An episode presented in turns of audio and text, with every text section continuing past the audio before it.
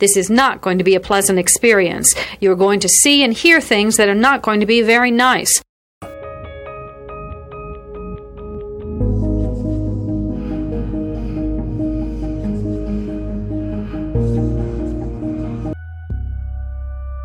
Experts divide serial killing into two general types organized and disorganized.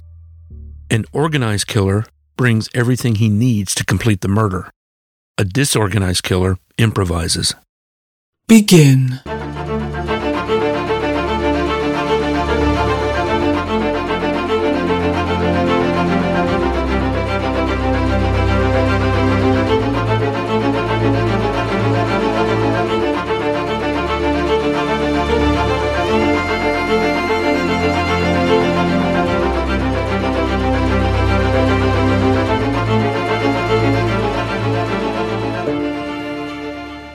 Listener discretion is advised.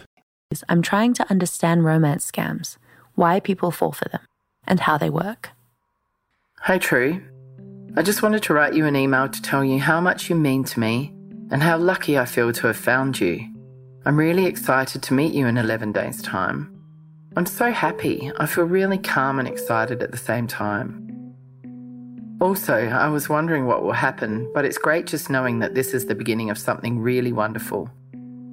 I don't want this fabulous feeling to ever go away. I hope you still make my heart flutter when we're old and sitting on a porch in our rocking chairs playing with our grandchildren. Truman, you make me smile so much. Your girl, Jules. So there you have it. My mum was 11 days away from flying across the world to meet a man she had neither met nor spoken to face to face, and she was sappy as a hormonal teenager. She booked the hotel like he'd asked her to, despite him telling her that he would be treating them to beautiful, expensive accommodations. She was deep in the process of investing in their imaginary future, and this meant that she was becoming less able to see or think clearly by the day. Little Red Riding Hood was told by her mother to bring a basket of food to her sick grandmother. Her mother warns her that the woods are dangerous and tells her to make sure she stays on the path she knows. Along the way, Little Red Riding Hood comes across a wolf. Having never seen a wolf before, she doesn't know to be careful, since wolves are known to be untrustworthy. He charms her into trusting him, and she tells him about her mission. The wolf suggests that her grandmother might love some flowers and tells her about some beautiful ones just off the trail.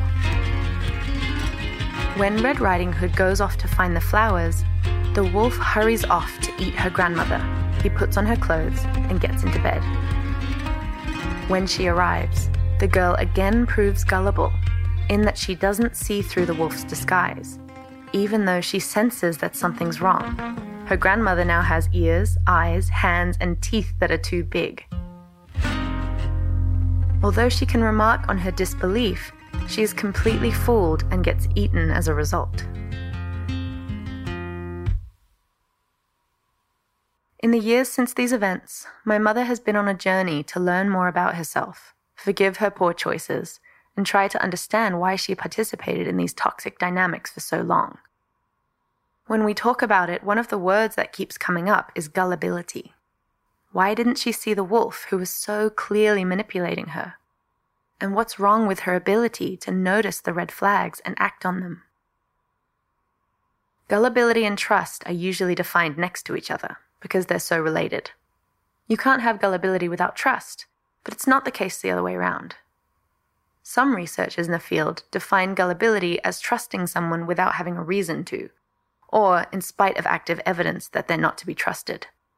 Humans are fallible it's normal for us to misjudge situations from time to time, but gullibility refers to a pattern of being duped, even in the presence of strong evidence that all isn't as it seems. Researcher Stephen Greenspan draws the distinction between gullibility and the related concept of credulity, or the tendency to believe false information. He says a key difference between gullibility and credulity is that gullibility typically involves some concrete action, such as handing over a check to a con artist, or marrying the same person for the third time, despite a history of philandering. Greenspan wrote a book on gullibility and suggests there might be four components that make a person act gullibly. First, there's the social situation. In my mum's case, Truman was persuasive and flattering. He said all the things she wanted to hear, and she took them at face value. Second are someone's cognitive processes, a person's ability to judge people accurately and make well informed choices. I've often wondered whether my mother is simply bad at reading people or naive in some way. Third is someone's personality. In her case, she had already proven to be extremely trusting and have a hard time saying no. And finally, fourth is the state the person is in at the moment when the manipulation is happening. She was completely infatuated with him, aware of her loneliness, and feeling full of hope. Of course, Red Riding Hood's story wouldn't have happened without a wolf. Gullibility can't exist without people who are willing to exploit them. Exploiters are people who understand the reluctance of others to appear untrusting and are willing to take advantage of that. And Truman certainly showed a willingness to take advantage. It was, in many ways, a perfect storm of factors that made her second, third, and fourth guess herself, so that she'd lose her grip on reality and make some pretty terrible choices. Greenspan says that it's not always necessary that all four of the factors are present for someone to fall into a trap laid by a predator.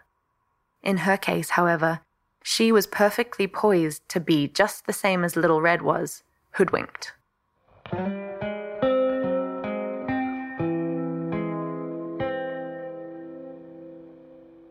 Here's Scott Musgrove's definition of gullibility.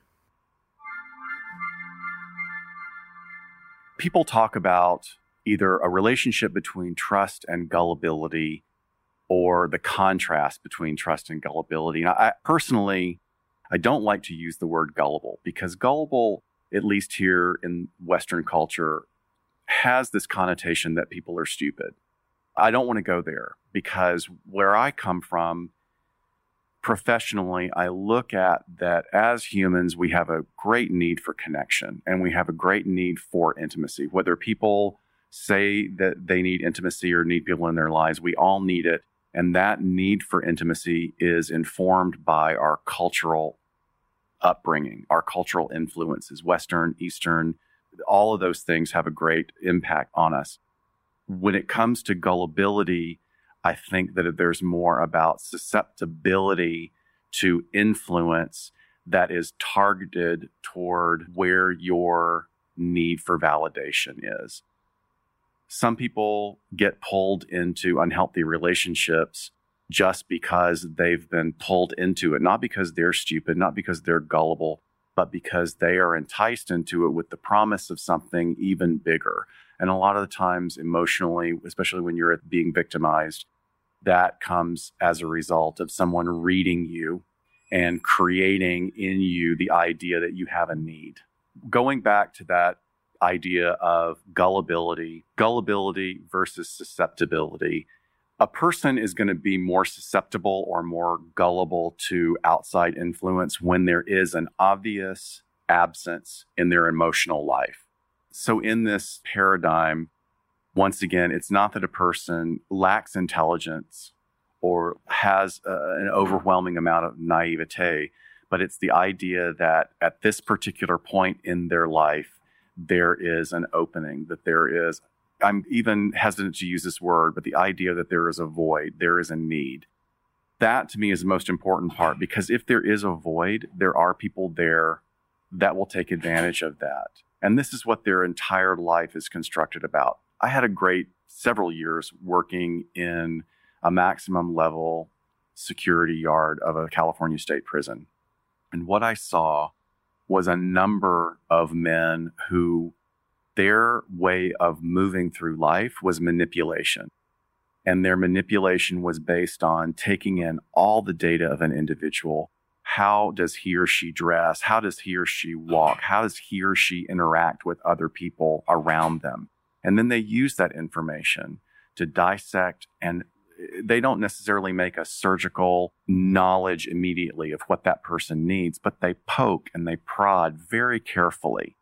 And when they get a positive response, then they build on that. So when we talk about toxic relationships that are in the outside world, an individual pokes and prods, you may not even realize that you're being tested. But what they're doing is they're looking for specific reactions. Then they build on that. And that's where they build this false sense of trust. We take this few seconds off to inform you, our valued loyal listener, about the best health and fitness podcast shows from the Nespod studios. Join us as we give you the best of the best health and wellness updates you can rely on for the treatment of chronic health problems. Classic functional medicine back to basics health tips and special updates from the best doctors in the United States of America. Check out this health and wellness podcast shows.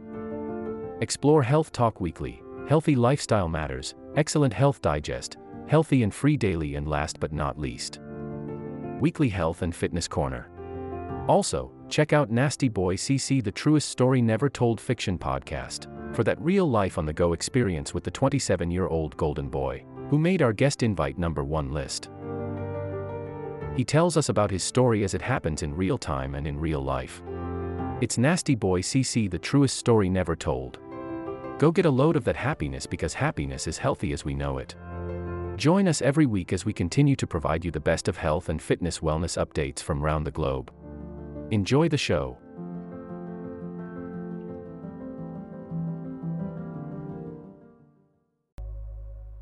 Stephanie's 55 and hasn't dated for 17 years. Her daughter was on plentyoffish.com and was receiving a lot of inappropriate pictures. Stephanie joined, possibly to prove that there are decent men out there. She was contacted by a lot of scammers posing as men in the military. She could tell from the way they wrote or from their pictures that they were totally fake. On her profile, she mentioned that she was interested in theology, and she says that this might have been what made people think she'd be easy to scam. At long last, it seemed, someone contacted her that she felt she could connect with. One day, this one guy messaged me, and you know, he was kind of handsome and he had these big brown, soulful eyes. And his profile looked nice. It said on his profile, you know, he two years younger than me. He was 53 and I'm 55. And it said that he had a master's degree. And I had on my profile that I was college educated, but I've been to Christian college and I didn't have a master's degree. So I was very flattered that someone with a master's degree would be interested in me. So we started chatting, and he told me that he had a son who was 17, and his son was in military school in Colorado, and that his wife died in childbirth. He said that he came to America when he was 10 with his mother. He was originally from Poland. And he said he worked as a millwright in Orlando, Florida, which is on the other side of the state from me because I'm in Pasco County, Florida. We were chatting and everything, and then uh, we started uh, texting. I said, okay, we can text because he seemed very nice.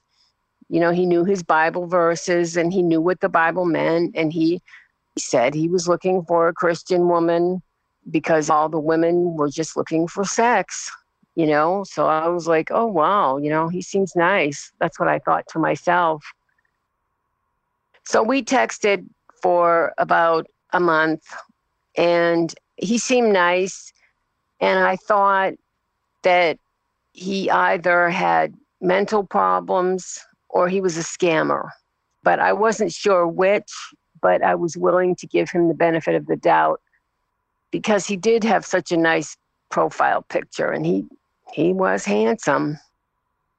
He told me that he lived in Orlando, Florida, but he was living in England right now because of his job. But he didn't say how long he would be over there. So then, after about two weeks of texting and talking on the phone a couple of times, he texted me. He was already calling me baby. and honey and sweetheart. And I was very flattered because, like I said, it had been 17 years since I had had a date. And I'm 55 years old, and nobody had ever called me baby or sweetheart or honey. And I thought, oh, wow, he must really like me if he's calling me that. So in the text, he told me that he was having some packages delivered to his house. And he wanted to know if I would go there and take some pictures of the packages and send them to him in text because he wanted to make sure that the packages weren't damaged. And that did seem kind of funny to me because, you know, if he was having this uh, these expensive equipment delivered to his house, why would he leave the country? And why doesn't he have a neighbor or somebody from his job that can go to his house? And why does he have to ask me? But I was like, well, I don't know. Maybe he really trusts me, you know? So he asked if I could do that for him. And I, I said, no, well, no, I can't because I don't have a car. And so then he says, All right, well, let me get back to you. And then he got back to me the next day. He texted me and he says, Well, can I have them delivered to your house? I can send you the money to your bank so that you can pay the delivery driver when the packages get to your house. And I wasn't comfortable giving him my address and I wasn't going to give him my bank info so I told him in text, well, I'll give you my bank information if you give me yours and you tell me where you work so that I can verify that you do work there and you send me a picture of your photo ID. Well, of course, none of that happened. And he said that he'd figure out another way and don't you trust me, baby, and all that. And so I was like, well, I thought to myself, either he's incredibly naive or he's got to have mental problems where he thinks that, you know, somebody he's infatuated with would do all this stuff for him. So I said, I'm sorry, I can't do that. But, you know, I still liked him and I still, I was making excuses for him. And I thought to myself, you know, well, maybe I'm being too harsh on him. I did keep talking with him and texting with him for a couple more weeks. I, you know, I was keeping my daughter, who's 28 years old, I was keeping her informed about all the things that me and the name that he gave me was Damien, and all the things that me and Damien talked about and texted about and everything. And I was keeping my daughter informed. And my daughter said, Mom, he sounds creepy. He's got to be a scammer. Don't talk to him anymore. Just block him. And I was like, Well, I can't. He's just so handsome. And he tells me that he's jealous and everything. And, and he doesn't want me talking to other guys. And, and I think he's really insecure. And I think he's got mental problems. I think he really needs a friend because I've always tried to help the underdog. I've always tried to help others that that need somebody that appear to be helping themselves. And I thought that's what the case was with him. So she says, Well, just look up his number on the internet. Do a picture search on the internet for his photos. So I searched for his photos on the internet and I didn't turn up anything. And I looked on social media Facebook, Instagram, and Twitter, and I didn't turn up anything there either. And then I searched for his number and I looked on two websites that do phone number searches, and the number came up as a Pennsylvania phone number. And he never mentioned that he lived in Pennsylvania, that the number was in Pennsylvania. And I was like, well, that's strange why would he be doing that? You know, I mean, he tells me he trusts me and he, you know, he wants to send me money and everything. And why would he be doing that? You know, I, I took screenshots of the information that I found and I waited a week and I didn't say anything because I was really struggling, you know, in my heart because, you know, I was really starting to get some feelings for him. I wasn't really in love with him, but I was starting to get some feelings for him. And I didn't want to say anything because, you know, what if I was wrong? I didn't want to ruin a good thing. And what if I was just being overly paranoid?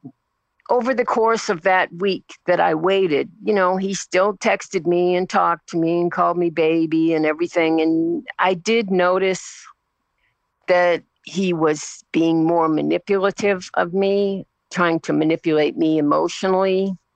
And my last relationship that was 17 years ago, he was an alcoholic and he was very manipulative. So I knew the signs. I knew that I was dealing with a manipulator.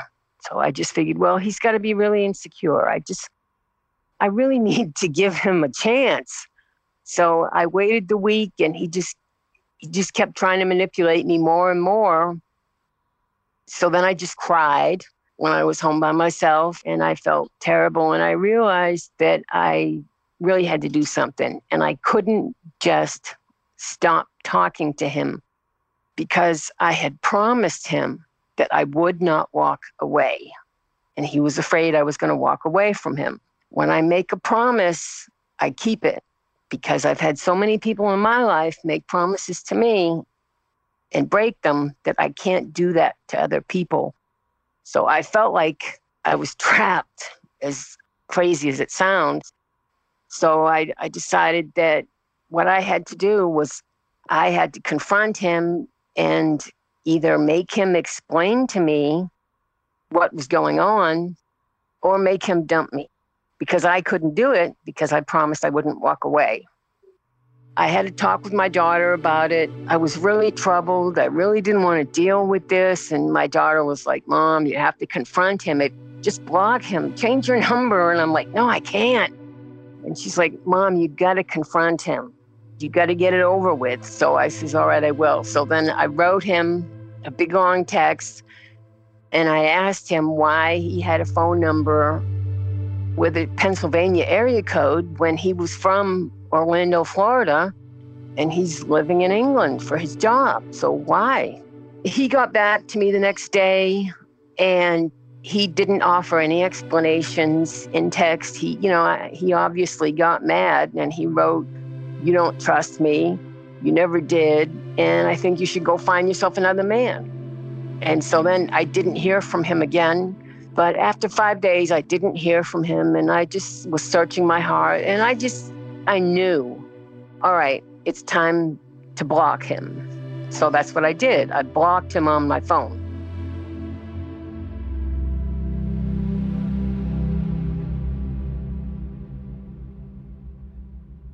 Luckily, Stephanie was wise enough to follow her daughter's advice and research her scammer online.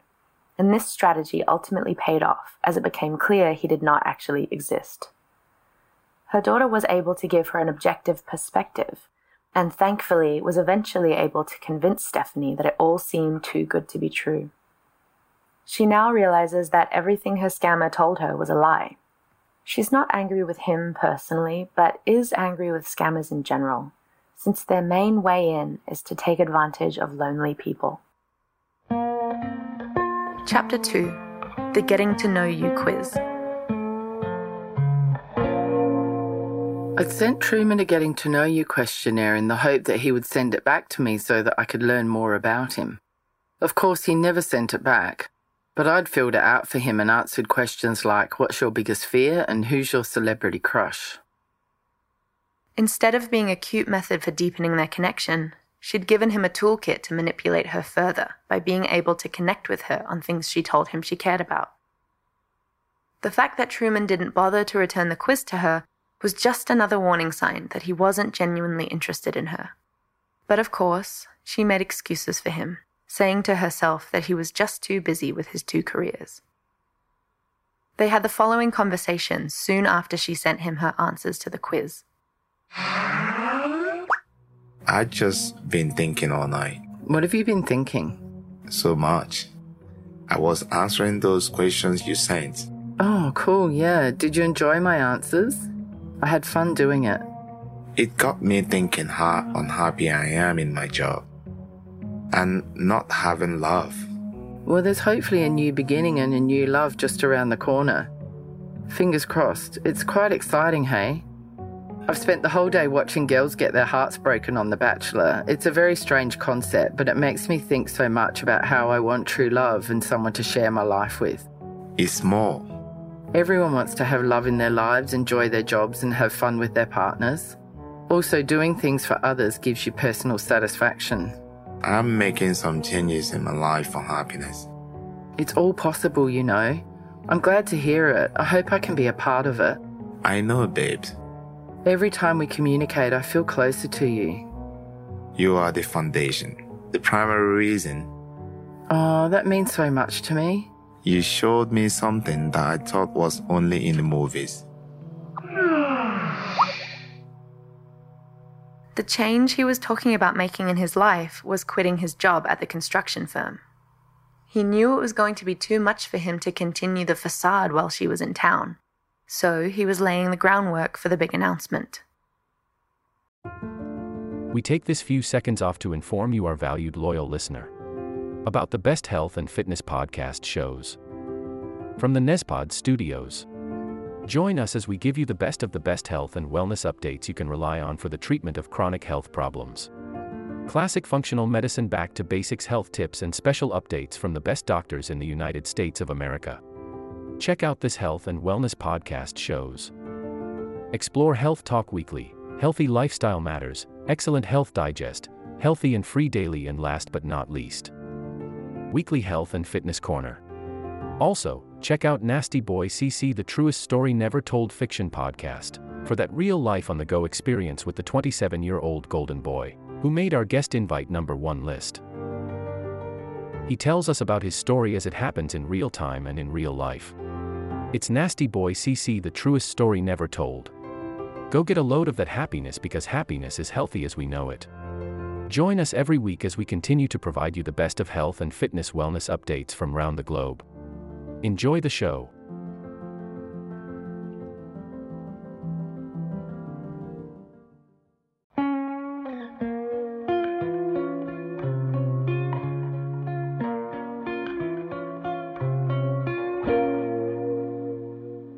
There's a strange irony to the fact that one of my mother's guiltiest pleasures is watching The Bachelor, which creates situations that both simulate love and that are full of heartache.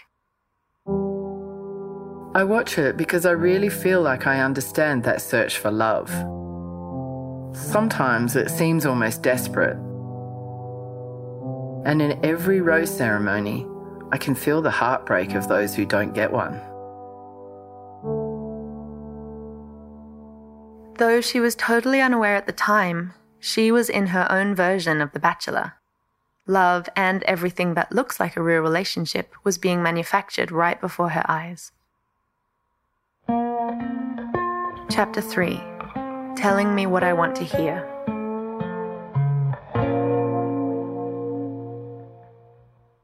Soon after he'd read the quiz my mum had sent him, they had this conversation on Skype. In an ideal world, what would you like to be doing for a job? Working with children. I love kids. Helping the less fortunate in Africa. Yeah, that's our plan. You and me in Africa, saving lives and making a difference. We can work towards that. I already am. Anything is possible, you know. I'm going to buy land and build a home for orphans. We could be an amazing team. Motherless babies, babies with HIV. Fantastic. Count me in. I am going to take care of them myself all the way through to university. Can you imagine that? Wow, I have the same aspirations. Yes, totally. Having tons of kids owes their life and future to us. I so hope we click on all levels, fall in love, and can make this happen. That's why I'm working so hard. A new and exciting chapter in our lives. Because I know there is a life in Africa I am going to save. Good for you. I'm ready when you are. We need to go do our homework. We just have to decide where. Maybe go to Africa for seven days, 29 January. Well, we can chat face to face on Skype this weekend and make a plan. I would love to go with you. Me too. I will go anywhere that we can be safe and do our work. We can brainstorm this weekend. We will. It will be amazing. Do you have any sense of where you come from? I will always protect you. I have a black belt in judo. I can protect us anywhere.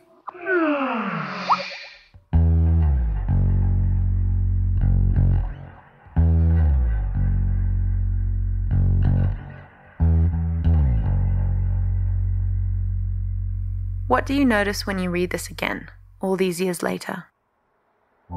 Well, I can see that he was deepening my feelings of connection with him by appearing to share the same dreams as me.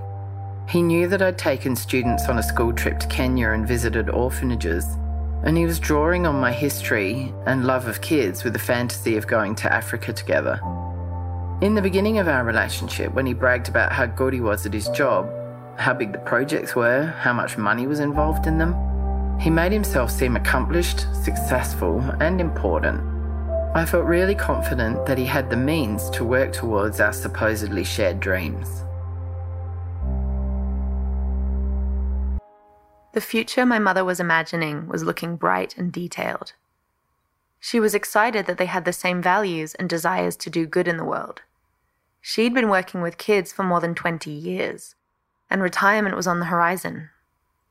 Naturally, it had been crossing her mind what she'd like to do when she would no longer be working romanticized visions of the two of them building and running an orphanage in Kenya played across her mind. Of course, he would be in charge of supervising the building of the structure, given his background in construction, and she'd hold up the administrative end and use her skills as a teacher to run a school for all the children they would be able to take in. This idyllic future was fueling her, and its brightness was blinding. Chapter 4 Two Realities One day, my mum was feeling particularly hopeful and wrote a message to Truman.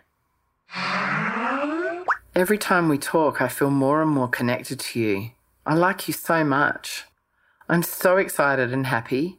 It's a wonderful journey already, and it's just the beginning. I'm so thrilled we found each other. It's our time. What's it like for you to read that? I can't believe I wrote it. I don't even remember doing it. He wasn't even responding, and I was rambling on like a fool. It's pretty excruciating to read this back to myself. I still feel the shame eight years later. You felt ashamed even then?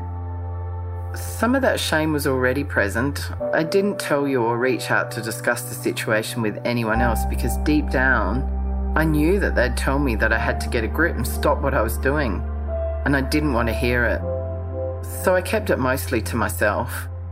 At one point, I did briefly bring up the situation with my good friend Pam, and she made it clear to me that she thought I was being reckless. Instead of taking her advice, I ignored it and kept going. How did you justify your decision to ignore her? Well, in my mind, I felt she didn't understand. But in hindsight, she was spot on with her concerns and she was just showing me that she cared. I imagine you would have had the same reaction as Pam if I'd told you. It seems like you'd created two realities for yourself. Yeah. One where I was as joyful as a teenager, and the other one where I knew I was doing something that needed to be kept under wraps. Chapter 5 Sweetheart Scams. Between 2015 and 2018, the number of reported sweetheart scams more than doubled in the US, and the amount of money that people were swindled out of quadrupled. The highest proportion of those who were victims of these scams were between the ages of 40 and 69. Dr. Scott Musgrove, forensic psychologist, offers a definition of a romance scam.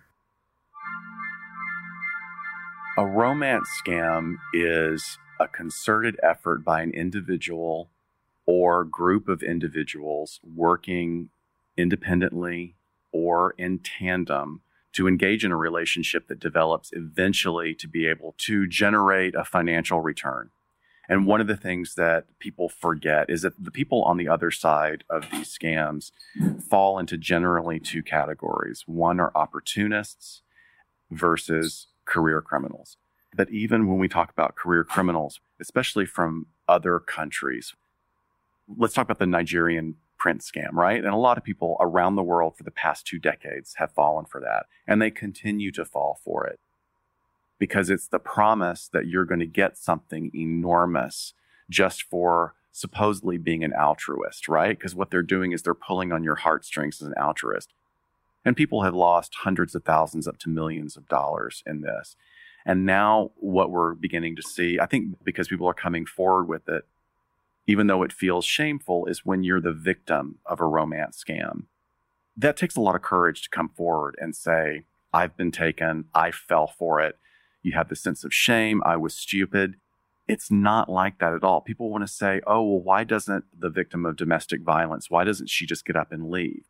That's completely an incorrect assumption because there is a cycle that keeps the woman in that. Or not even a woman, men can be victims as well. There's a cycle that keeps that individual engaged in that dynamic.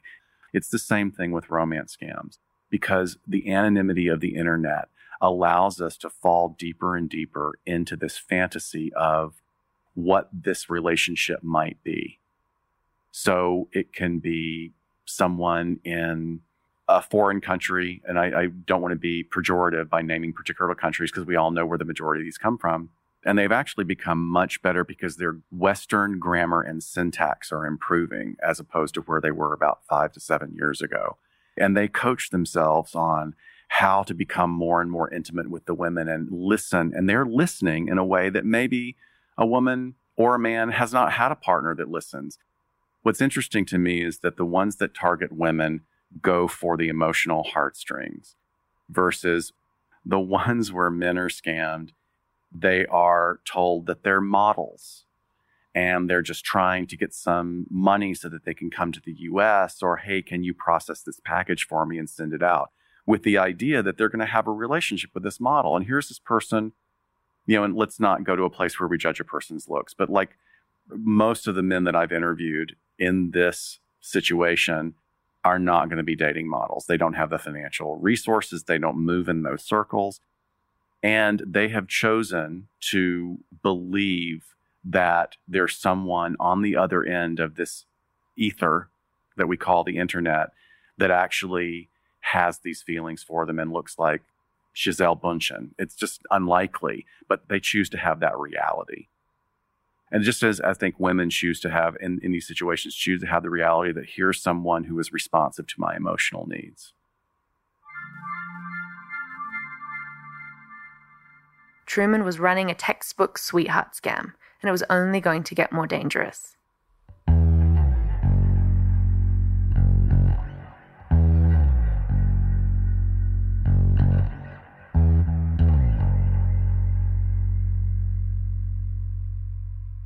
From ScamWatch. Be alert to things like spelling and grammar mistakes, inconsistencies in their stories, and other signs that it's a scam, like their camera never working if you want to Skype each other. There had been so many inconsistencies already, he kept basically refusing to get a webcam, although not in so many words. If you agree to meet a prospective partner in person, tell family and friends where you are going. ScamWatch strongly recommends you do not travel overseas to meet someone you have never met before. Oh, whoops. I booked my flights and was going in all guns blazing. Be wary of requests for money. Never send money or give credit card details, online account details, or copies of important personal documents to anyone you don't know or trust. If only I'd seen this website before I left. It wasn't long before Truman would be working every angle to swindle me out of my money.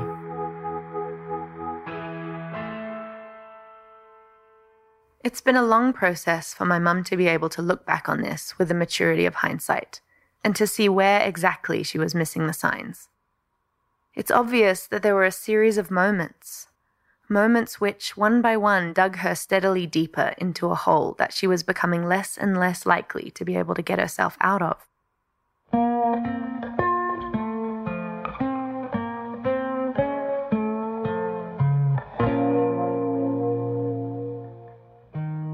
In the next episode, you'll see her act on what was possibly the decision that put her in the most danger. She got on a plane to go to another country to meet a man she'd met online. Make sure you listen to the next episode of